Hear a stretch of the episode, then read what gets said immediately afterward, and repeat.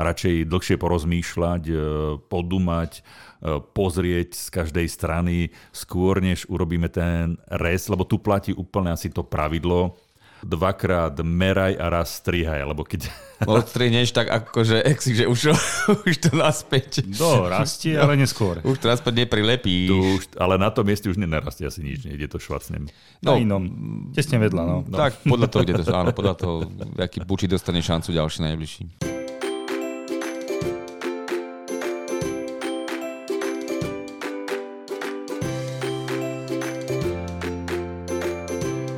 Chlapci, je to tu ďalšia epizóda nášho podcastu, magazínu Nová záhrada. Vítajte, teda vítajme. Martin Čurda, Fero Lašák, čaute. Ahojte, ahojte. Je to tu, čaute. A moje meno je Maroš Havran. Ideme si porozprávať, ale respektíve ideme nahrať ďalšiu epizódu a tentokrát témou bude res ovocných stromov. Konkrétne jarný res, pretože teraz už vrcholí tá sezóna, keď by ste mali ako sa hovorí ľudovo, zošvácať tie stromy, teda ich ostrihať. Teraz je ten čas, kedy vás v zahradníctve čakajú tie hororové scény, o ktorých sme sa už niekoľkokrát bavili, keď vám človek, ktorý predáva v zahradníctve a dáte mu ostrihať ten stromček, urobí z toho tie, tie paličky, tie pahíliky tie, čo to bolo? Že ručky snehuliaka? Či, to, či... Snehuliakové ruky to boli. Snehuliakové ruky. Hej, čiže roztýlime vaše obavy, ale aj si povieme teda hlavne k tomu, že čo rezať, akým spôsobom rezať a prečo rezať. A mm-hmm. dokonca si vieme povedať aj, že čím rezať. Hej. Á, to je výborné. Aby sme neolamovali, lebo to nie je vinič, lebo vinič olamujeme. Tak, aj keď aj, aj režeme, aj či strihame. Samozrejme. Ste boli nejaký pretekov však. Samozrejme. Áno. Preteky. Mne sa to ráto. Lebo, Slovenská súťaž. Lebo ja som nevedel, na pretekoch. Lebo ja som, ja som nevedel, že sú preteky v Jeden bol na celoslovenskej súťaži a druhý pretekal. No. Určite, určite pretekal bol, vtipom. Boli to preteky, lebo tam bol, boli čísla, nie? Ste hovorili. Boli Každý tam, pre, čísla. Boli, boli tam pretekári. Inak pretekári. Je, je, pravda, že mali áno na chrbtoch a brúchach e, čísla poradové, alebo teda také tie... Na bruchu bolo jedno pre... a na chrbte druhé číslo, aby si vám jasno. Ale stále a... to isté. Či iné, iné, iné vždy iné. Jasno, vždy iné. A bolo to doslova, že aj na čas, alebo respektíve takto, jeden z atribútov, ktorý bol hodnotený, bol čas. Čiže svojím spôsobom to boli aj preteky, nie sme ďaleko od pravdy, sa randujeme na túto tému, ale hodnotil sa samozrejme aj ten rez ako taký. No, Skôr by sme to mali nazvať súťažou a súťažiacimi. Dobre, dobre. Tak my, my lajci, my lajci vidíme všade preteky. Ale, a, ale lajci pre, a súťaživí. Hej, ale pretekanie by nemalo byť asi tým atribút, atribútom alebo rýchlosť e, pri ovocných stromoch. Hej. Tam skôr by sme si mali dať záležať na tých veciach, radšej dlhšie porozmýšľať, e, podumať, e, pozrieť z každej strany skôr, než urobíme ten res, lebo tu platí úplne asi to pravidlo, uh, dvakrát meraj a raz strihaj, lebo keď... Odstrihneš tak akože exi, že už, už to naspäť. Do, rastie, ale neskôr. Už to naspäť neprilepí. Tu už, ale na tom mieste už nenarastie asi nič, ide to švacnem. No, na inom, tesne vedľa. No. no. Tak podľa toho, kde to, áno, podľa toho, aký buči dostane šancu ďalší najbližší. Dobre, ale, pe, poďme, ale poďme pekne po poriadku. Uh, máme jarné obdobie, sme v polovici marca. Uh-huh. Skoro som si nespomenul, aký máme mesiac. Sme no, no, v polovici no. marca. Doslova, že v druhej polovici. Ale polovicu si vedel, to je áno, áno, už sa prehupujeme do druhej polovice marca. Vo veľkom sa predávajú ovocné stromy v zahradníctvách, vo veľkom ľudia už začínajú vychádzať do záhrad, niektorí majú v rukách nožnice, niektorí tu už urobili ten, ten e, jarný rez. Áno. Čo to znamená jarný rez a prečo, prečo sa robí jarný rez na ovocných stromoch? Lebo to, to, je, to všetkých zaujíma, že prečo je vôbec dôležité, aby som ja strihal ovocné stromy? Však nemôže to normálne rásť, tak ako to v divočine niekde rastie a však pred, predsa tam niečo, niečo sem tam sa vyskytne nejaký plot. Prečo je to dôležité? Ono je pravda, že ten strom eh, by rodil aj bez rezu. To je pravda. Eh, skôr je otázka, že teda ten rez nie je podmienkou narodenie. Hej, to si povedzme hneď na úvod. Ale je pravda, že tým rezom veľmi, veľmi výrazne tú, tú úrodu ovplyvňujeme a to v zmysle aj rodivosti, aj kvality plodov. A okrem iného predchádzame aj, eh, predchádzame aj eh, nepravidelné rodivosti, eh, čiže vlastne docílujeme pravidelnú rodivosť, čiže vlastne ako keby aj ten interval tým rezom upravujeme, to je taká druhá, ten druhý atribút. No a ten tretí, predlžujeme životnosť stromu, predlžujeme jeho prosto to produkčné obdobie a zlepšujeme jeho kondíciu. Čiže ten rez má také tri, by som povedal, veľmi základné benefity alebo dôvody, prečo rezať. Môžeme pokojne ten strom nechať nerezaný, to sa tiež dá, ale bravím potom rýchlejšie zostarne, riskujem treba z dôvodu prehustenia koruny hubové ochorenia, ľahšie podľahne patogénom. A aj tá úroda, e, hoď bude, bude treba v podobe menších plodov, menej kvalitných, dlhšie budú vyzrievať, nebudú proste také, aké očakávame. Toto asi platí aj podobne, že že jedna vec je, že keď nestriháme, nejaký následok to má, ale následok bude mať asi aj to, keď nie, že niečo zle ostriháme. Však nejakým spôsobom ten strom môže zareagovať, nejaká odpoveď na zlé, zlé ostrihanie môže prísť od toho stromu. Tak to sú také tie ďalšie nuancy toho rezu, že ako mu môžeme tomu stromu pomôcť, tak mu môžeme ublížiť alebo nesprávne ho nasmerovať. Takže je to v podstate predmet, ktorý sa vyučuje, je to, je to remeslo, ktoré sa učí, ktoré sa musí vyskúšať, ktorý si, ktoré musíš zažiť, aby si videl to, čo orežeš v nejakých ďalších rokoch, ako si s tým stromom ty pracoval, lebo ten, sa ti, ten strom ti to ukáže. Ukáže ti to na tom, ako rastie, aký má rast a ako vlastne plodí. Odpovedou na ten zlý, rá, zlý rez je vlastne potom e, zlá známka v podobe prehusteného stromu. Prehusteného bez e, založenej korunky, a potom sú tie dôsledky presne také, ako som vlastne spomínal, že, že tá rodivosť buď napríklad je že nepravidelná, to tiež je dôsledok toho, alebo, a to je tiež dosť časté, e, ten strom v dôsledku prehustenej koruny napadnú, treba zhubové choroby, alebo, alebo nielen v dôsledku tej prehustenej koruny. On ten strom aj tie plody prosto nemajú tú kvalitu, lebo tam nie je dostatok e, slnečného svetla, lebo toto je jedna, jedna, jeden z cieľov, ktorý chceme dosiahnuť rezom a síce tú korunu si za každej okolnosti držať uh, svetlú. Zlým rezom môžeme napríklad doceliť to, a to sa často robí, a to je najčastejšia chyba, alebo teda najčastejší dôsledok, vlky alebo metly. Vlky, to znamená prudko nahor rastúce letorasty, a čo najhoršie, e, keď e, vlastne sa prebudia očka na zakrátenom konári a doslova také tej rúžici vyrastú e, smerom nahor a vytvoria metly, čiže vytvoria takú hustú spleť jednoročných výhonov na jednom obvode tej rány alebo na jednom relatívne e, krátkom obvode, čiže sú nahústené veľmi na seba. Toto som ale videl, ten, to, čo, o čom teraz ty hovoríš, o tých vlkoch, ja som to videl teda prevažne pri ovocných stromoch, ktoré sú už staršie a sú výrazným spôsobom zrezané. Že, že to je na, tých, na tých starších, hrubších konároch, niekto urobí nejaký, nejaký zásadný alebo nejak, nejaký výrazný rez a potom je odpoveď na výrazný rez je toto. Lebo neviem, či je to štýl, alebo tak ja sa v tom reze vyznám oveľa menej, ako by, ako by bolo vhodné ale veľmi často som videl, že niektorí záhradkári alebo niektorí ľudia doma tie ovocné stromy na tých, na, hlavne na tých nízkych podpníkoch alebo tých menších podpníkoch režú to na ježka, hej, že v podstate orežú všetok ten, ten mladý obraz a ostáva len v podstate tie staršie konáre s takými hlavami a s takými kýpeťami, mám na tri očka, také zanechané. A potom znova prichádzajú tie, tieto, tieto metly, tie, tie, tieto vlky. Hej, čiže to je to je, môžeme povedať, že to je výsledok predovšetkým pri zmladzovaní tých ovocných stromov, že takéto niečo nastáva? Vždy, nielen pri ovocných stromoch, tá rastlina, ten strom, tá drevina reaguje presne na zásadný alebo výraznejší rez, reaguje nasadením väčšieho počtu aktuálnych letorastov. Je to, dá sa na to samozrejme nahliadať z rôznych úhlov pohľadu, ale veľmi jednoducho povedané, tá rastlina ako taká, nielen tá drevina, ale všeobecne teda tá drevina, teda hlavne drevina, e, nemyslím ale tým iba ovocná, to aj napríklad vrbu, keď zrežeme na hlavu.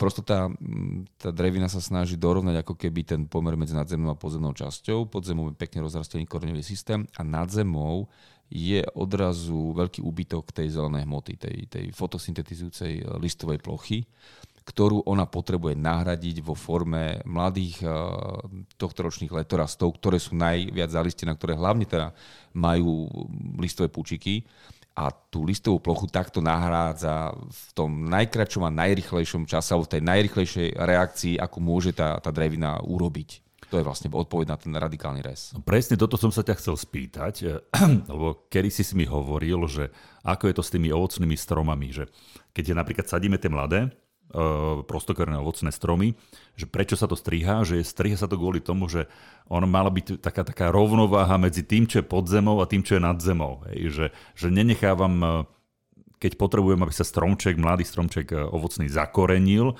tak mu nebudem ho nech vysilovať tým, že mu nechám naraz obrovskú korunu a on potrebuje viac energie, aby, aby na to zakorenenie a preto mu dám to isté je hore, čo je aj, aj pod tou zemou. Čiže toto platí aj pri tých veľkých stromoch, hej, že on vlastne chýba im tá listová plocha, cez ktorú by mohli tú fotosyntézu, vlastne to, to žitie toho, toho stromu realizovať. Tomu, v podstate je to aplikácia toho, toho pravidla, čo si mi hovoril aj pri tých mladých? Áno, je to, ten princíp je, áno, je to také univerzálne, pretože tá rastlina všeobecne, fotosyntetizujúca sa správa ako dobre fungujúca firma alebo výrobná firma, ktorá potrebujeme všetky výrobné prostriedky a tá listová plocha proste je nepostradateľná. To je práve ten, ten začiatok toho výrobného procesu, aby teda vznikli organi- aby vznikla organická hmota ako taká, potrebuje mať e, tá rastlina zelenú e, fotosyntetizujúcu plochu, aby teda mohla syntetizovať tú organiku. Čiže ak ju o to oberieme, ona sa proste bude snažiť to rýchlo nahradiť. Preto ten rez by mal na to prihliadať. Akože v istých momentoch je samozrejme radikálny rez e, potrebný, preto aj hovoríme, že na jar teda robíme skôr taký radikálnejší alebo zmládzovací, keď potrebujeme strom, ktorý potrebujeme ho podporiť do toho rastu, že slabšie rastie, alebo teda potrebujeme robiť nejaké výraznejšie zásahy e, do koruny, tak tá jar je naozaj ideálna. No a potom je ten jesenný alebo ten letný rest, teda keď uh, režime ten strom treba po zbere úrody, tam to jemne korigujeme, ale toto je veľmi jednoduché a veľmi také, mm, možno také, také základné delenie. Ono v skutočnosti akože sú takéto základné dva termíny, akože letný, jarný alebo zimný, ale pravdou je, že a to Eddie hovorí stále a zdôrazňuje to stále, že teda k tomu stromu pristupujeme 7 mesiacov v roku s nožnicami v ruke. Čiže to nie je iba otázka dvoch konkrétnych termínov, ale mal by ten strom mať ako keby pozornosť našu priebežne. No a toto je, toto je inak pravidlo, toto je veľká múdrosť, ktorú si povedal. Ja som sa včera zúčastnil ako divák tak, také burlivej alebo také zúrivej diskusie na sociálnych sieťach, ale v Českej republike, také jednej českej skupine, kde, kde presne prišla fotografia takto vyrastených vlkov a každý tam dával nejaký príspevok, nejak, nejaké stanovisko k tomu a bolo to veľmi takéto. A presne niekto sa zapojil do toho, že, že viete čo, ale nemilte si toto, to nefunguje tak, že, že stromy e, režem na jar a potom na jeseň alebo že v zime. Hej.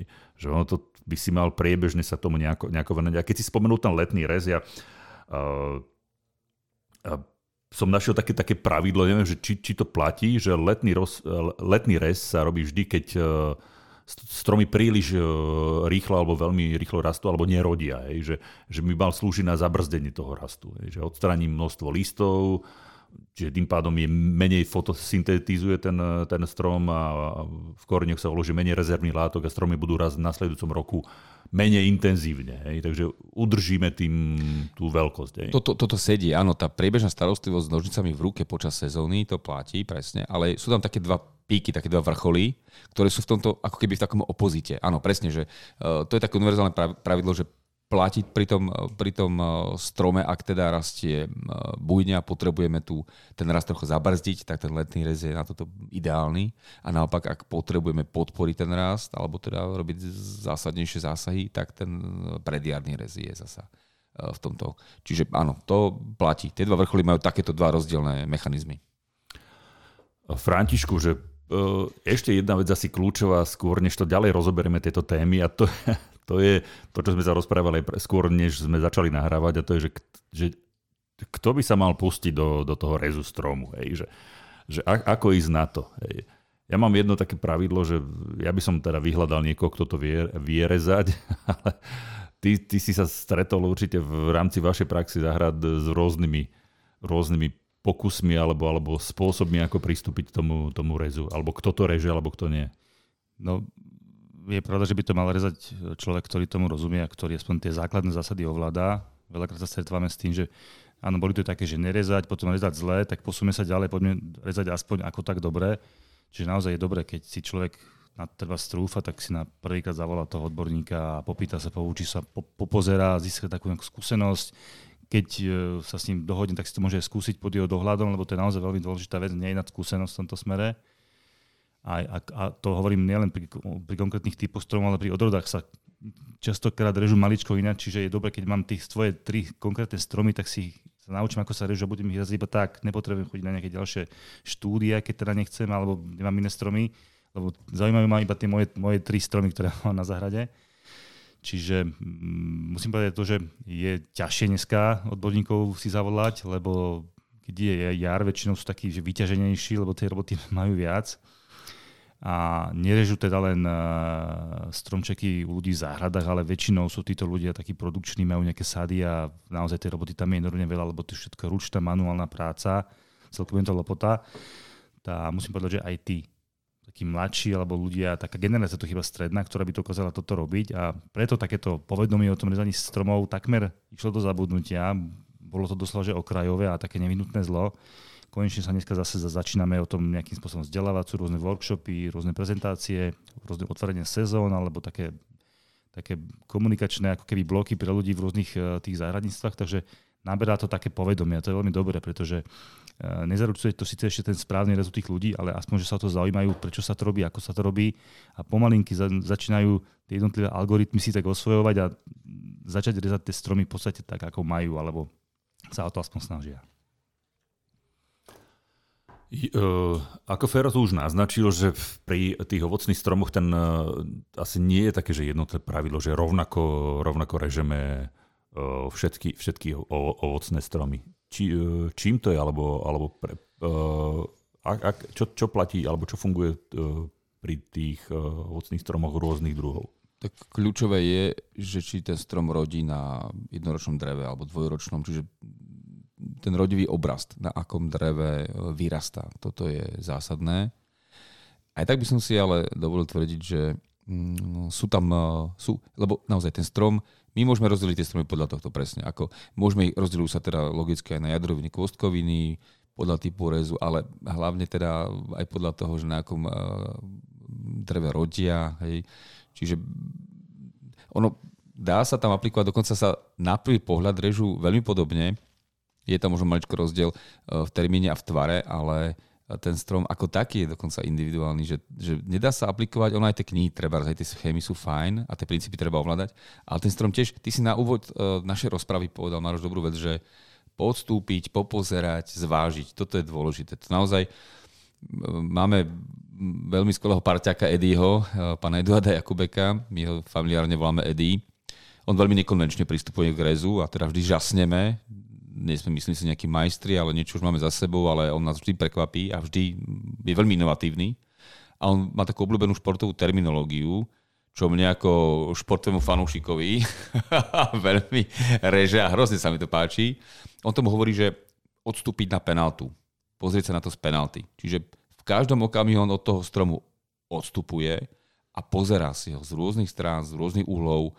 Na prvý pohľad by sa zdalo, že reže aby bol strom estetický, ale on naozaj zvažuje a pozerá z takého odstupu, že ktorý konár je perspektívny, ktorý teda odstrániť, ktorý teda zrezať, aby mu nič neušlo, je schopný naozaj aj, aj 20 krát zliesť z toho stromu, podstúpiť, páči sa mi, ako zodpovedne to robí. Na prvý pohľad sa zdá, že ide ako píla a že teda cvaka ako nožnicovou ruky Edward, ale to sú roky a desaťročia praxe. On presne vie, čo robia, presne vie, aký konárik uh, kde zreže. Čiže uh, bez ohľadu na to teda, že či jadroviny, či kostkoviny, bez ohľadu na to, či rodia na jednoročnom alebo dvojročnom dreve, tak tá úvodná kľúčová zásada je fakt, že zvážiť individuálne a vždy odstúpiť a vždy si teraz sledovať priebežne ten res, necvakať v tej korune sa nenechať zacikliť a cvakať to nevidím, pretože presne, čo už odsvaknem, to už naspäť nedám. No a keď už teda sme hovorili o tých vlkoch, to je proces, keď teda tie vlky prídu, tomu sa si ešte dostaneme, bol by chybou ich odstraňovať hneď všetky. Je to proces na niekoľko rokov, aby sa to zase rezovo opravilo. Áno.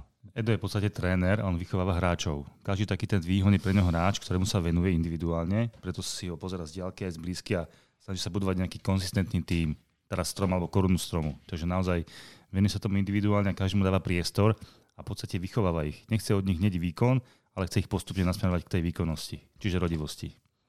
To znamená, e, pokiaľ idete strihať e, ovocný strom, doprajte mu penaltový rozstrel. Hneď na úvod. Hneď na úvod. Sú medzi nami fanúšikovia, ktorí majú penalty radi hneď na začiatku. ja by som niektoré zápasy vydržal, že by boli rovno penalty, no. vieš, čo ti poviem. Dajme ešte, rozoberme, že aj ten mechanizmus toho rezu. A kľudne by som potom použil eh, Eddieho ako skvelý príklad. Mm, inak povedané, ako to robí on trebárs, lebo to je naozaj mimoriadne nekonvenčné, ale páči sa mi to pretože klima sa mení, podmienky sa menia, netreba lipnúť na odborných textoch napísaných 25-30 rokov dozadu v skriptách. ale si potom uvedomujem jednu, jednu vec a to, že čo niekomu môže pripadať akože nekonvenčné, mm-hmm. v skutočnosti už niekto niekde, niekde používa, pretože aj ten ten rez stromov alebo strihanie tých ovocných stromov nemá len jednu podobu v zmysle toho, že, že čo chcem s tým stromom dosiahnuť. Ej? Že, že tvarujú sa, alebo z toho, čo ja teda ovládam alebo počúvam, že či už idem niekde nejaké štíhle vreteno alebo nejakú kotlovitú korunu mm-hmm. otvorenú, či už niekde v rôzne špalier alebo tvári, že, že to, to tvarovanie toho ovocného stromu má e, niekoľko tých možností. Máš, nemáš len teraz, že striham jedným spôsobom a jedna koruna. Hej, že je toho je, je tam tých variant extrémne veľa. Videl som toho v literatúre, ale aj v tých záhradách reálne vo svete strašne veľa. Hej, že to, áno, áno. To, akože ani náhodou nie je, že, že a teraz strihám, tento konár mm-hmm. ide preč, lebo. Hej. Je tam aj, tam aj tých spôsobov, že ako, ako má ja, tá koruna vyzerať áno, asi viacej. Však. Áno, áno, ja teda pekne si mi nahral, ja teda dokončím myšlienku, že to sa, sa k tomu vráti trochu neskôr, ale keď už si to takto nahryzol, tak uh, presne pri tom Edim zrovna, áno, presne zrovna toto som mal na mysli, teda nekonvenčne myslím ten tvar koruny. Tiež som bol takto naučený a fungoval som dlhé roky v tom, že teda uh, jadroviny, ja neviem, v tvare uh, štíhlo vretena, kôstkoviny, v tvare kotlovita, koruna duta, hej, že teda toto je ten ideál. Myslím kôstkoviny broskyne uh, marhule, tie čerešne samozrejme a vyšne tam to je, to je iné, ale, ale toto práve presne, Edy, tento môj možno taký ten konvenčný e, pohľad na tvary stromov alebo rez ako taký rúca. Napríklad aj v tomto smere, my sme boli teraz pár dní dozadu, uh, sme boli s ním pri reze uh, ringloty a višne Predtým sme s ním boli pri reze hrušky a jablone, čiže mám to pekne, ako keby, to je taká hovorím ukážka, vždy nás niečím prekvapí, mali sme teda najskôr e, možnosť vidieť v jeho podaní relatívne mladé stromy, e, mladé jadroviny, ako strehal a potom následne na to pár dní, ako strehal kôstkoviny. A musím povedať, že som sa stratil v tom tavare a keď som sa ho pýtal, že, že teda, ale jaký, čo, jak, čo toto je, toto je jablon, čo to je vreteno, či čo to je? No to je taký, taký, to je také polovreteno, ja to tak volám, to je taký môj žiadny nejaký stredník jasný, vieš, také tie, žiadna pyramída, tie uhly, všetko, nič prosto, žiadna učebnicová táto, ale on to ako dával, ako bohorovne. Roberto Baggio. A úplne ma dorazil. Keď, to je ten druhý. Keď, keď v podstate hovorí si, dobre, fajn, tak to je nejaká inovácia, tak to je Eddie prosto, jasné, tak dal jablonku na nejaký kvázi polovreteno, kde nemáš vôbec jasný stredník a kde to je také, že v podstate takmer v jednej rovine tá, tie výhony končili, pravím si, dobre, super, a čo apikálna dominancia, to už sa asi dneska nenosí. Vravím si, nemusí vedieť všetko v pohode, Eddie je Eddie, rešpektujem. No a keď ale tento istý tvar vytiahol na nás aj e, o pár dní neskôr pri kôstkovinách, tak to už som sa naozaj oprávnene pýtal a zneistel. Tak to pardon, hej. On to, to hovorí tak akože prr. Tak to, tak to pardon, Eduardo. A čo tie roky a tie knihy, čo som prelúskal, to si robíš, hádam, uh, srandu, že teda len tak do blba. No. Ale nie, uh, posúva sa toto samozrejme. Treba sa učiť, treba vnímať nové postupy a Eddie v tomto, on to má totiž to odmakané odsledované, odskúšané. Keď sme boli v Prešove u neho, tak tie nevretená jablone, ktoré mali desiatky rokov a boli vysoké ako dospelý chlap, tak klobúk dolu, že to pekne držal rezon takto pri zemi, že ho ten strom mohol obhospodáriť doslova človek z výšky stojaceho strelca. Žiadne rebríky, žiadne nejaké veľké 20-metrové stromy, prosto krásne a obsypané jablkami, zdravými, no, fakt to, ako to. To, to, to, to som dolu. sa chcel spýtať, to som sa chcel spýtať, či nebola len estetika, hej? Nie, nie, to práve nie, lebo nie je problém mať treba strom vysoký ako dospelý chlap, e, nektarinku alebo broskinku, hej? Pekne, široká, dutá, kotlovitá koruna, priemer koruny síce niekoľko metrov, ale fakt, že z dosahu, toto máme dole na dolnej zemi, Svokor takto krásne striha, to máme každý rok. Fakt akože ukážkové, pekné broskinky, e, ostrihané tak, že tiež dočiahneme šťavnaté plody z e, výšky stojaceho strelca, lebo korunka je pekne tanierovitá, široká a plítka relatívne, hej. Mm-hmm. Svieti tam slniečko dovnútra, žiadnej choroby, nič. Eňo, ňuňo. Ale hovorím, to sú kôstkoviny, to sú, to sú broskyne. Ale že toto dokáže aj pri jablkách, Edy, tak to vravím, to ma dostalo tak to potom tak to potom pardon. To je ako, Le pardon. pardon tak on je, Le pardon. Potom, potom, je, potom je šikovný. No to teda je to. Dobrým. Ako, akože nie je to ten produkčný tým rezu v sádoch, treba, je to pre takých ľudí, ktorí majú zo pár stromčekov a neočakávajú nejakú veľkú úrodu, ale naozaj veľmi veľa robí to, že to je všetko urobiteľné zo zeme. Zostoja, zostoja vlastne si to môžeš celé ostrihať, nebude je obrať lebo nepotrebuješ rebrík, vyťahovať ho, skladať ho, to s tým veľa roboty, veľa to zdržuje, dneska na to není čas.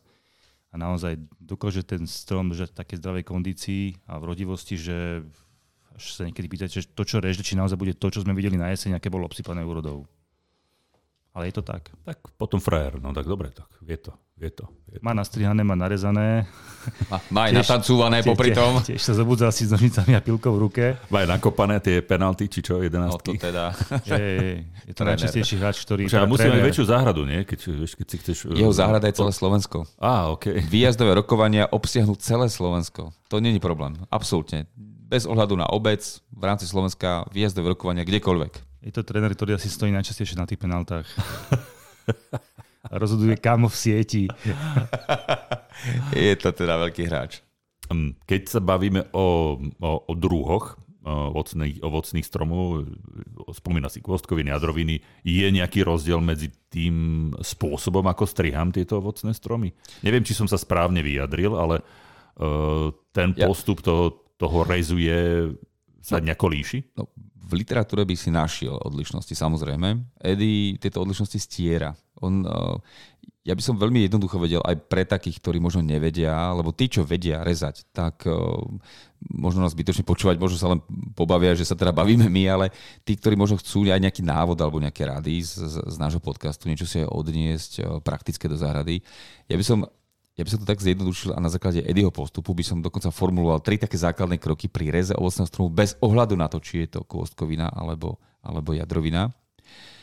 A, ale skôr ako sa k tomu dostaneme, ja by som ešte len tak termínovo, že uh, taký jednoduchý rozdiel napríklad, uh, čo sa často teda ako traduje alebo hovorí, jadroviny je teda ideálne strihať počas vegetačného pokoja a naopak kôstkoviny treba doslova počkať na tú miazgu alebo na to, kým sa začne prebúdzať a kým začne ako keby ísť takmer do pukov, že tam práve naopak, že to je taký rozdiel zásadný, hej, že jadroviny kľudne v zime, keď všetko spí, kôstkoviny skôr, keď už sa oteplieva, zjarnieva a naozaj tesne v tom predjari alebo až na tú jar. Čiže uh, tam je rozdiel v tom termíne a v tom prístupe, hej, že jedno má naozaj, že spať, spať, spať, druhé naopak by sa už malo zobudzať, keď to teda režeme, že nie, nie počas zimy.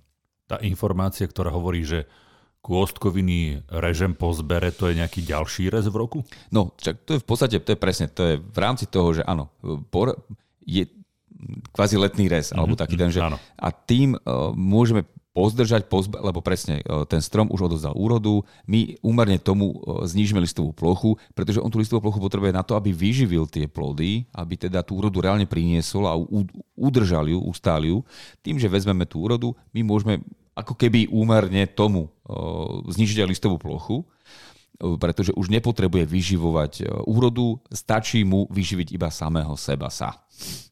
Čiže tam je ten rez prírodzený a je prospešný a hlavne teda naozaj dokážeme stlmiť ten rast, lebo tým, že znížime tú listovú plochu v čase, keď už ten vrchol vegetačný má za sebou, keď už ten rast je taký, že, že nenaberá na obrátkach, ale naopak treba priebežne zľahka klesajúcou teplotou, a nebude aj vlhkosťou, už ako keby už, už tak utlmuje, nehovorím, že ide do dormancie, to nie, ale už keď má ten, kles, tú, ten klesajúci ráz, tak uh, už nemá ani takú silu nahradiť tú stratu listovú, čiže tam vieme naozaj ten rast ako keby pribrzdiť. Naopak práve preto, že keď na začiatku sezóny urobíme radikálnejší rez, má tú najväčšiu silu rastov, tak ho veľmi rýchlo vie tú stratu, teda ten deficit nahradiť a tým pádom akoby podporíme, lebo o to viac ako keby ešte vystrelí, hej, čiže viac ho naštartujeme. Takže naozaj v tom lete po zbere úrody má to zmysel a nielen vtedy. Nielen teda po zbere úrody v lete a nielen teda v prediari. To sú hovorím dva také základné také pointy, také možno by som povedal také dva rozdielne s rozdielným účinkom. Povedzme si niečo trošku aj k terminológii, že tam používate alebo používa, používame niekoľko takých tých výrazov. Možno by sme si ich mali e, nejakým spôsobom ozrejmiť pre tých, ktorí, ktorým to nič nehovorí alebo, alebo to nepoznajú. A mne napadol hneď jeden, keď si spomínal tú miazgu, ak to, ak to ide v tých, pri tých e, kôstkovinách. Miazgová rovnováha. Áno, ono to súvisí s apikálnou dominanciou. Ďalší termín. Dobre, dobre, to bolo pekné. Apikálna dominancia znamená, že rastlina všeobecne, nielen ovocná rastlina, eh, investuje najviac eh, rastovej energie do najvyššieho vrcholu, aký teda má. Hej? Čiže je to prirodzené, také tie súťaži možno o svetlo a o to, aby teda bola nad ostatnými. aby prekonala zemskú gravitáciu, aby teda vynikla, tak je prosto pravidlo, a to máme všade, to aj pri živých plotoch, a to je veľká chyba, že toto si ľudia neuvedomujú, že tá rastlina proste investuje najviac do toho najvyššieho vrcholu, čiže ten rastie najrychlejšie. Ak necháme na strome prosto nejaké konáriky v rôznych výškach, tak môžeme sledovať, že ten rastový vrchol a všetky tie, ktoré sú tesne pod ním, rastú najrychlejšie a tie z toho bočného obrastu rastú ako keby majú najmenšie prírastky. To, to je dôležité povedať. Nede iba o rýchlosť rastu, ide aj o dĺžku toho, treba toho letorastu alebo toho výhonu Eh, čiže v tom termináli, hej, v tom predlžení majú tie nižšie položené naozaj menšie prírastky a kratšie teda a, a nie sú také rýchle, kdežto tie vyššie položené až po ten najvyšší, ten má v tom termináli ten, ten prírastok naj, najvyšší. Eh, iné to je, keď máme teraz vodorovný konár, tam nám niek- tie púčiky pekne v rade sa môžu prebudiť a môžu urobiť tie práve na kolmo náhor smerujúce vlky, a tie už môžu byť rovnako dole ako hore, ale aj tak hore budú hustejšia a viac ich bude, pretože, pravím, opäť apikálna dominancia, tam sa tá rastlina snaží investovať tej rastovej energie čo najviac. Kto je to pán Stredník? To je presne ono. Ten stredník, to je presne, to je to predlženie to je kmeňa. Šéf, to je šéf. To je presne pred... Lebo má, mám pocit, že ten, to, je, to, je, to, je jeden, to je veľmi dôležitá vec. To je... ten, ten, tento pán sa spomína pri, vždy pri 8 stromov. Ja, ja to opravím, to, to je zastupca šéfa. Šéf je Eddie. A, áno. To je zastupca šéfa. A to je to, čo ma stále irituje, že ten stredník tam po reze u Eddieho nevidím, že proste on, hoď je šéf, aj toho zástupcu dá, dá dole. Nie, on to presne uplatňuje. On presne uplatňuje tú miazgovú rovnováhu. Potom podľa mňa šéfuje podpník. Alebo on, to, keď, neviem, ale fakt mi to tam chýba, hlavne pri tých eh, jadrovinách.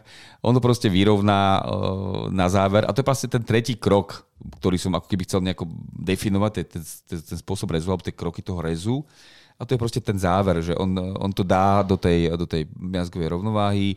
To je ultimátna miazgová rovnováha bez do, stredníka. Doslova, on to, áno, on to takto pojme, že to je prosto, že, že demokracia, žiadny monarcha, nikto, nikto navyše. A on to zarovná a všetci majú rovnakú šancu stredník tým pádom úplne zanikne a to je to, čo ma trochu irituje, ale chápem, že on eh, po rokoch sa mu osvedčilo takéto niečo aj na tých jabloniach. Práve preto má tie úžasné tvary jabloní, ktoré som tak eh, obdivoval. Naozaj to sú 50-60 ročné stromy. To, to 30-40 úplne bežné, ale aj 50 ročné som tam. A to sú fakt, že z výšky stojaceho strelca zdravé jablone, bohato zarodené, akože fascinujúce to je. Takže asi mu to funguje. Tak ten stredník, ten pán stredník, to je predlženie kmeňa, ktoré, ktorý má veľký význam, pretože je vlastne kostrov toho celého. Od neho potom vyrastajú kostrové konáre, potom polokostrové a na nich potom sú tie, ten rodivý obrast. A on teda je aj určujúci, teda aj, aj limitný výšku určuje, má byť teda nad všetkým a určuje aj tvar napríklad toho štieľho vretena, hej, že dominuje mu uh-huh. a potom nižšie sú posadené kostrové konáre, kde tvarujeme tú korunku, polokostrový a rodivý obraz. No tak ale aby, aby, aby bolo zrejme, že skutočne v tom ovocnom strome to nie je žiadna selanka, hej, to nie je že len stredník, hej, to ako, sú tam akože napríklad ďalší výraz, ktorý, ktorý poznáme, konkurenčné, konkurenčné vý, výhonky, hej, že to nie je len tak. Čo, čo sa s nimi robí? Alebo čo, čo to znamená, keď je nejaký konkurenčný výhonok? Na konkurenčné, tak však to je ako, ak máš konkurenčného hráču, dvoch hráčov na jeden post, tak vždy si budeš toho lepšieho hráča, ako hovorí Edy, toho perspektívnejšieho. Čiže... To treba znako, že dajme dva konáriky veľmi blízko seba rastú rovnakým smerom, takže vyber, a navzájom si konkurujú, takže jeden z nich z tých správnych si vyberiem asi. Jedného pučiku alebo z blízkeho miesta vyrastú dva, niekedy tri, tak si konkurujú mm-hmm, a to mm-hmm. znamená, že tá konkurencia je nekalá, že ničomu nevedie. Nevhodná. Viedla by len k nejakej listovej ploche, to znamená, nechceme listy, chceme úrodu tak naozaj jeden si vyberie taký, ktorý je perspektívny, ktorý dokáže v tom, v tom danom alebo v tom ďalšom, alebo v tom ďalšom roku zarodiť. Takže tie v podstate dva alebo jeden odstráni, ktorý je konkurenčný a odstráni ho čo najbližšie k, k tomu kmienku alebo na konarový krúžok. Mám tu ešte, že vysokokmeň a polkmeň.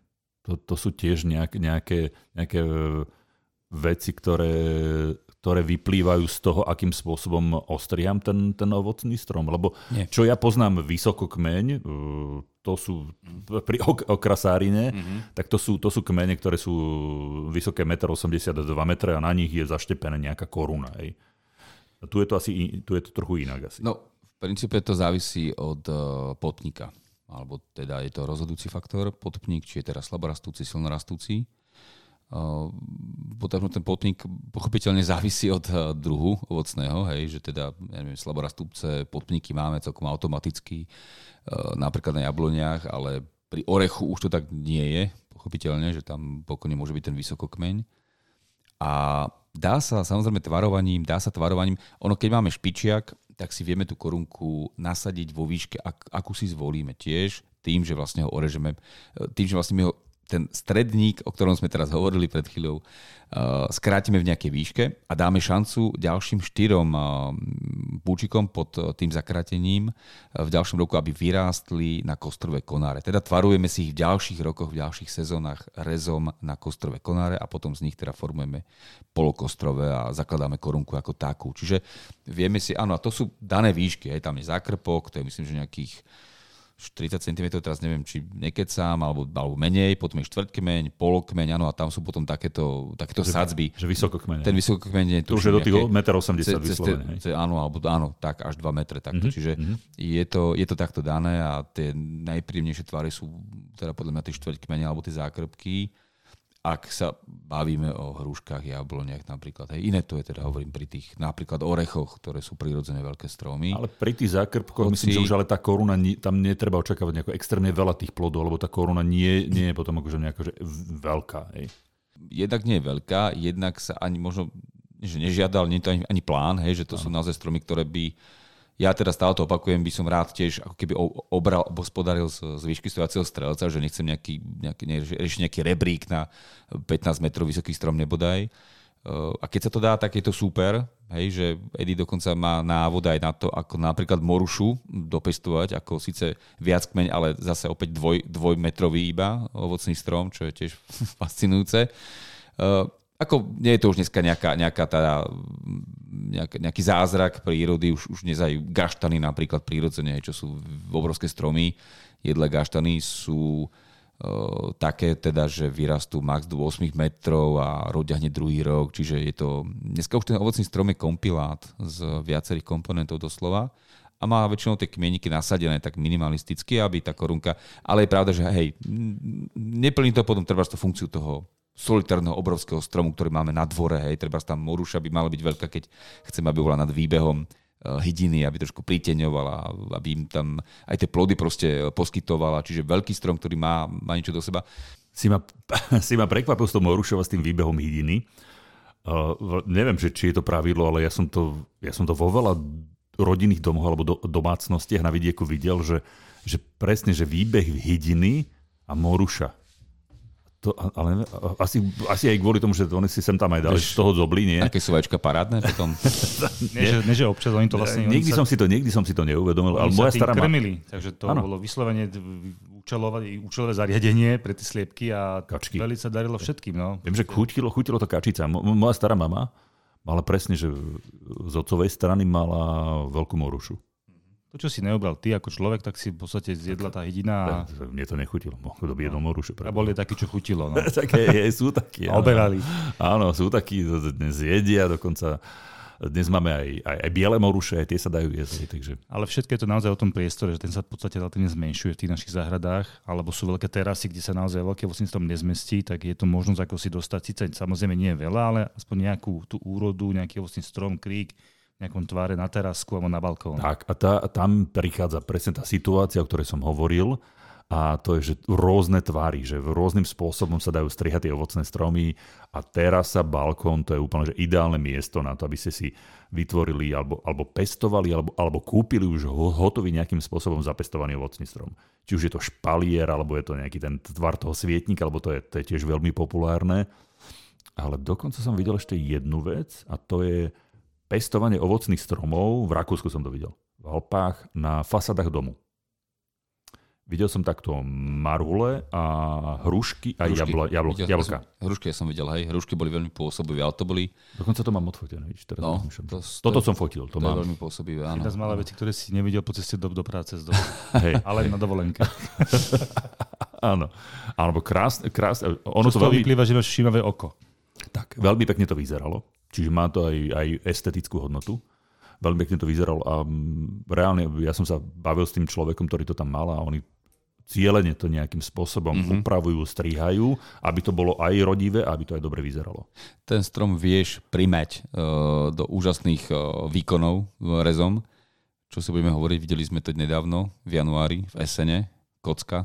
Lebo ešte sme si stále nerozobrali aspoň tie zásady hlavné, ja sa na to hrozne teším. Ja to proste chcem podľa Eddieho, to chce takto ustanoviť, také pravidlá tri, zásad, také zásady rezu. Ja, ty si stále k tým Ja zásadom neprišiel. stále na to myslím. Ja ale som myslel, že už sme ich povedali. Nie, nie, nie, nie, nie, Stále to nebolo? Tak stále dokonca- to nezaznelo? Zo široka. zo Dokonca, široka. dokonca ani termín sme ešte nepovedali, že tí, čo nás počúvajú od začiatku, nevedia, či to má zmysel počúvať, lebo my sme nepovedali ani to, že je síce už druhá polovica marca, ale stále je to v poriadku a môžeme rezať. To, sme, to by malo odznieť. Môžeme rezať. Ty Na si úvod. ale spomínal na úvod, že pri jadrovinách by to malo byť e, ten rez skôr, než začnú púčať, alebo neviem, nejak Áno, tlačiť áno, lístky. áno. A pri k, kôstkovinách, že tam trošku ne, počkať neskôr, že tak. nech tá miazga začne Presne. riadne prúdiť. Hej. Čiže toto je také, toto základnejšie pravidlo. Treba ale povedať aj to, že na väčšine Slovenska stále ešte môžeme kôstkoviny úplne v pohode, ale dokonca jadroviny, pretože uh, tie sa síce, áno, literatúra hovorí režu v čase vegetačného pokoja, ale keďže bola taká zima, hlavne tu na juhu západe, aká, aká bola, čiže v podstate žiadny, žiadny vegetačný pokoj nebol, tak paradoxne môžeme ich rezať aj teraz. Je to, je to také zvláštne, ale je to tak. No a tie kostkoviny úplne spokojne, naozaj práve dokonca v niektorých častiach ešte len ten možno čas prichádza, lebo tie jadroviny by mali byť v princípe do konca februára trebárs, hej, a tie kostkoviny by sa mali tak od začiatku marca, ale je teraz druhá polovica marca a paradoxne vďaka meniaci sa klíme v podstate, lebo naozaj zvláštna aj tie, jar, aj, aj tie zimy, aj tie jary, aj ten nástup do tej sezóny, kedy odrazu príde skokom eh, veľmi teplé obdobie, je, je teda v poriadku. A hlavne teraz my zažívame nejaké 16 17 sú hlásené, až Tak 20 niekde. Tak ale vraj máme mra, mrzne v noci, minus Ale, 10, ale áno, sneh. ale v zápäti, ale v zápäti, áno, ale v zápäti aj tu príde ešte mráz, ešte to príde, naozaj ešte bude mráz, bude mrznúť. Nič sme teda nezmeškali s tým rezom. Dokonca sú skúsenosti z ovocných škôlok z minulých rokov, že ešte v apríli, eh, keď robia ochranu proti mrazu a striekajú v sadoch, eh, polievajú teda vodou ovocné dreviny, aby uchránili púčiky pred namrznutím, tým, že vlastne tam vznikne tá ľadová krústa, tak to je vlastne ideálna ochrana pred mrazom, tak sú niekoľko centimetrové cencúle po noci mrazivej. Čiže ten mraz naozaj je a ešte bude. To len teda, aby sme sa nenechali oklamať, že teraz bolo vždycky ten záver mm, februára býva taký teplý, paradoxne pár rokov dozadu.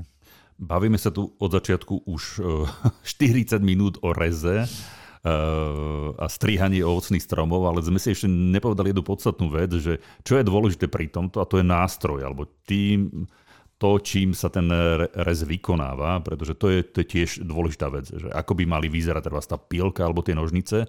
Ja som pozeral napríklad na internetovej stránke fuego.sk niekoľko aj kvalitných nožníc, e, alebo, alebo e, nožníc, ktorý, ktoré to určite vydržia viac. Čiže tu by sme určite mali e, posluchačom povedať, že nech si dajú pozor. Nech tie nožnice majú, majú patričnú kvalitu, netreba na tom úplne šetriť. A Františku, kvôli čomu je to dobre mať treba z kvalitných nástrojov, kvalitné nožnice pri orezávaní ovocných stromov? Ja len poviem to, že naozaj, keď je výber, tak sa naozaj dá vybrať to, čo, to kvalitné, čo potrebujeme. A hlavne je to preto, aby tie nožnice boli stále ostré a stále e, čisté. To je taká základná zásada. Tá čistota je kvôli čomu dôležité? Lebo toto, toto ovocinári alebo tí, čo sa tom, v tom vyznajú, veľmi často to zdôrazňujú. To sú patogény, rôzne choroby rôzne takéto veci, ktoré môžu ten strom svojím spôsobom poškodiť. My to nemusíme spadať v prvom alebo v druhom roku, ale možno neskôr. Niektorí si dokonca po každom druhu ovocného stromu alebo kríku nožnice čistia a brúsia, aby nič nezaniesli nič nekalé nezaniesli na ten ďalší strom alebo ten ďalší krik, lebo naozaj potom sa to môže škaredo vypomstiť. Ale začína to hovorím tým výberom. Treba investovať možno nejakú tú korunu do výberu správneho kvalitného náradia a keď máte dobrý výber, napríklad na tom Fuegu som naozaj videl, že tam si je z čoho vyberať, tak odporúčam sa na to aspoň pozrieť.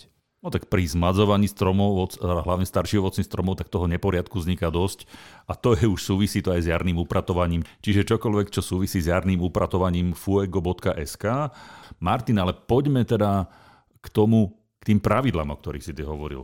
Potrebujeme ale dva druhy nožníc. To treba povedať hneď na úvod. Keď už ste teda chlapí rozobrali to náradie, mm-hmm. nemusíme teda teraz rozobrať či s nákovkou, či s dvomi ostriami oproti, alebo aké. V princípe potrebujeme jedny kvalitné ručné a potrebujeme jedny pákové. Alebo prípadne pilku. Prvý krok. Edy tomu hovorí, že odstránime neperspektívnych hráčov. To znamená, že zoberieme pílku do ruky najskôr, alebo pákové nožnice a odstraňujeme veľké konáre, tie najväčšie. Teda ideme od tých najväčších, ktoré sú buď chore, napadnuté, zoschnuté, prestarnuté, prípadne nesú konáre, ktoré sú už odrodené, čiže majú tú polohu voči kmeňu vodrovnú a nižšiu. Potom je ten druhý krok, kde buď ešte stále máme tie pákovky, ale už skôr si vezmeme do rúk nožnice a odstraňujeme zle postavených hráčov. Hej, tí prví boli neperspektívni, tí druhí sú zle postavení, čiže majú nejakú perspektívu, nie sú to úplne tie treba napadnuté konáre, sú to len možno nevhodne rastúce. A to sú práve tie, ktoré sú už teda mm, z minulého roka trebárs, alebo teda mladšie, nie sú to tie kostrové konáre, ale sú zle postavené v zmysle, že uh, idú smerom do vnútra koruny, zahustujú hej, alebo rastú na tom kmeni tesne, treba nad tým perspektívom, pod tým perspektívom, že teda aj tie rozostupy medzi tými konárikmi, medzi tými kostrovými mali byť nejaké, aby sme dodržali vzdušnosť tej koruny. Čiže to už sú zdravé konáre trebárs, ale zle postavené. Tretí krok je, to sa už pustíme pokojne do tých jedno dvojročných, ktoré teda nezakracujeme, ale odstraníme tie neperspektívne v tom druhom kroku na konárový krúžok, ale v tom treťom kroku už tie jednoročné výhony uh, režeme presne s ohľadom na tú uh, miazgovú rovnováhu a pekne si tú korunku zarovnáme tak, aby uh, žiaden ten výhon alebo ten minuloročný letoraz, alebo teda výhon minuloročný nedostal šancu byť dominantný, neprerástol a teda nerozrastol sa viac ako, ako je zdravé a nenarušil fazónu tej koruny. Tým, že samozrejme potom tie letorasty už auté výhony e, minuloročné môžeme zakrátiť, to áno, lebo už ich zarovnávame, ale zakracujeme ich teda opatrne ideálne na 3-4 očka, trebárs, ak uh, sú uh, teda uh, relatívne silno rastúce alebo majú tú rastovú silu. Tie slabo rastúce, ak chceme naopak podporiť, tak tam to je to jedno, dve očka, aj to už môžeme takto rozlíšiť. Ale v princípe by sme mali dodržať to, že tá korunka to sa snažíme teda dosiahnuť ten rezom. Je vzdušná, vo vnútri má dostatok priestoru, nič ju nezahustuje, preniká tam slnko, eh, hore je dodržaná tá miazgová rovnováha a čokoľvek sme zakrátili, buď teda väčšinou odstraňujeme na konárový krúžok, ale čokoľvek sme zakrátili, tak na púčik, ktorý smeruje von z korunky, aby aj v budúcnosti to, čo vyra... Lebo prátame s tým, že tesne pod tou ranou bude mať ten púčik najväčšiu rastovú silu a najviac sa teda rozrastie, tak by mal smerovať von z koruny práve preto, aby nezahustila tú korunu v budúcnosti, aby tam stále prúdilo to svetlo. A, a, z, a režime to teda tak, že mierne tým púčikom taký pol centimetrík, hej, že nie je vyššie, aby neboli čapíky, to sú tie, tie základné pravidlá, o ktorých si hovoril, ale treba e, povedať ešte jednu asi kľúčovú alebo dôležitú vec neexistujú také, že tie univerzálne, že toto je ten správny úplne, že res. Je podľa mňa, že, že sa stretnú traja ovocinári, odborníci a každý jeden z nich bude mať na niektorú z tých vecí iný názor. To, to si povedal veľmi pekne, Maroš. To, som rád, že to hovoríš a dobre, že si to spomenul, lebo je to presne tak, ako keď uh, navrhuješ záhradu. Stretnú sa traja záhradní architekti a každý môže mať, dať iný návrh, lebo tých riešení je vždy viac. Platia vždy platia nejaké princípy, alebo nejaké principiálne zásady. Áno. Aspoň teda ja ich tak vnímam, ja ich teda tak ctím a ja to teda tak podľa toho tak fungujem, že sú nejaké hlavné pohľadové osy, je nejaká funkcionalita alebo nejaké, nejaké učenie toho pozemku, ktoré by si mal dodržiavať, sú nejaké očakávania domácich. Ale v rámci týchto mantinelov a možností, alebo teda v rámci týchto mantinelov je vždy viac možností a viac pohľadu na vec, takže tí traja rozdielni architekti vedia pripraviť na ten istý priestor tri rôzne návrhy, čo je v poriadku, tak to proste je. A presne takto je to aj pri tých ovocných stromoch. Sú samozrejme univerzálne princípy, sú nejaké zásady, ale každý z tých troch, hoď profíko by to mohlo striať inak. Áno, to je pravda. Kamaráti moji, dobre, my sme sa porozprávali teda o ovocných stromoch, o reze ovocných stromov, no, o tom, akým spôsobom a kedy a čím a prečo to tak rezať. Je to veľmi široká téma, o ktorej sa napísali knihy, takže pokiaľ chcete, študujte. Ako hovoril František, choďte na workshopy, nejaké vzdelávacie kempy pre ovocinárov a skúšajte. Výjazdové rokovania Výjazdové s Edim rokovania. vrelo odporúčam. To sú nádherné podujatia. Napríklad Pribudnú v blízkej dobe zájazdy, za jazdy. hej. zájazdy záhradkárov a nájazdy záhradkárov. Čiže e, strihajte, skúšajte, e, študujte, vzdelávajte sa. Je na internete kopec videí, sú knihy a pokiaľ si naozaj s tým neviete rady a netrúfate si, skúste vyhľadať vo svojej obci alebo vo svojom okolí nejakého ovocinára. Ja si myslím, že v každej obci, v každom mestečku sa nájde niekto, kto sa v tom vyzná, zistíte, kto ostrihal strom susedovi a, a skúste poprosiť niekoho takého, aby, aby vám to urobil, keď si netrúfate. Dobre, ďakujem veľmi pekne. Tak to bolo ďalšie vydanie podcastu magazínu Nová záhrada. Zo štúdia sa s vami lúči Martin Čurda, Fero Lašák a Maroš Havran. Dovidenia, do počutia. Ahojte, ahojte. Čaute, čaute.